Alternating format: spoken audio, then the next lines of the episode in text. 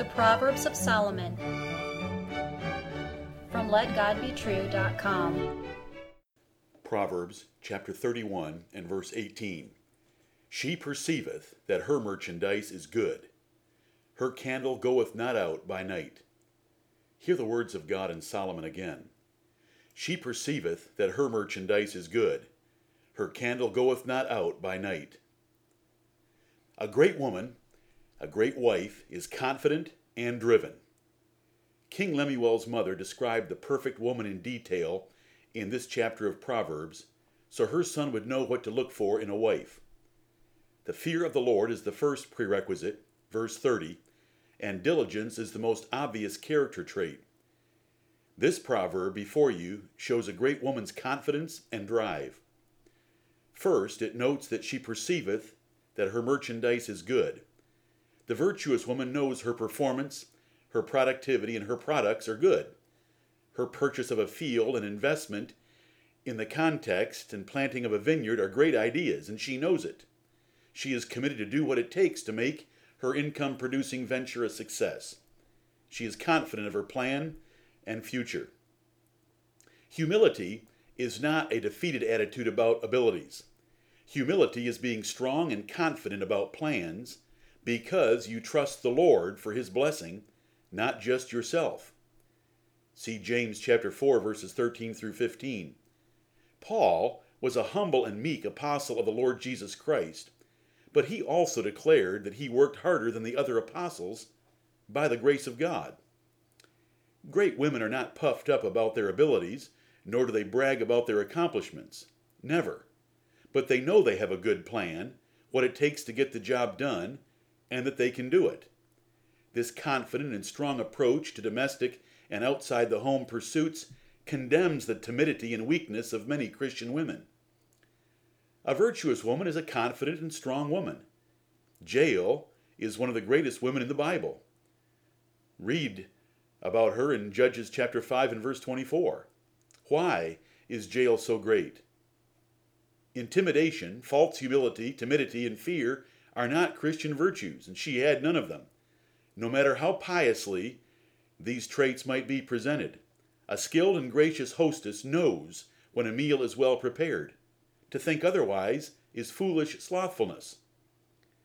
Confidence in personal ability and benefit to others is a strong source of motivation to work hard and extra hard. Knowing her efforts produce much the virtuous woman is willing to put in extra effort and time. Knowing her productivity benefits her family and others, she is also glad for the opportunity to serve and applies herself with focused intensity and perseverance. The proverb also notes that her candle goeth not out by night. The virtuous woman is driven. She knows there is profit in all labor. She does not waste her time talking. Once she settles on a plan, she goes for it. When she has a job to do, she will get it done. Extra effort or extra hours do not discourage her. She finishes her projects, she completes her tasks. She is a success because she will not quit until the goal is obtained.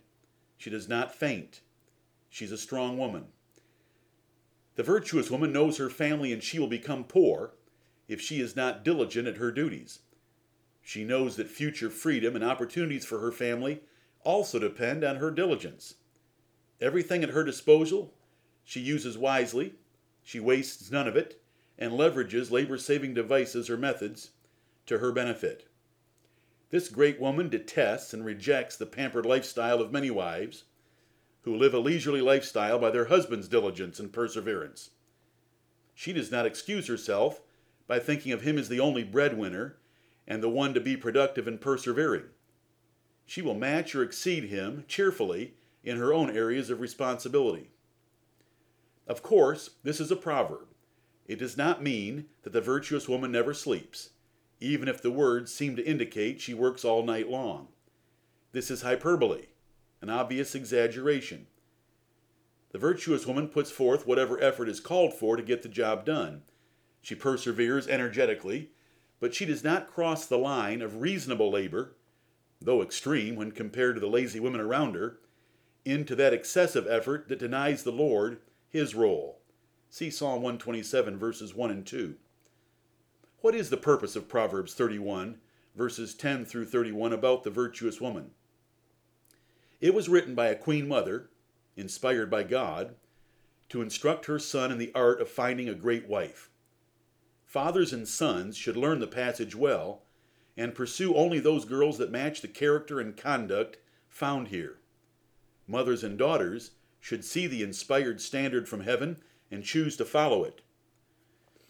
All of this book of Proverbs and all of this chapter is part of God's divine library to give wisdom to his children for ultimate living. Is there a spiritual application? There is. The Church of Jesus Christ is his bride and wife. She should perceive that the spiritual blessings, truth, and wisdom committed to her care and defense are incontrovertibly great. She should put forth whatever effort it takes to defend and promote them against carnal Christianity. Amen.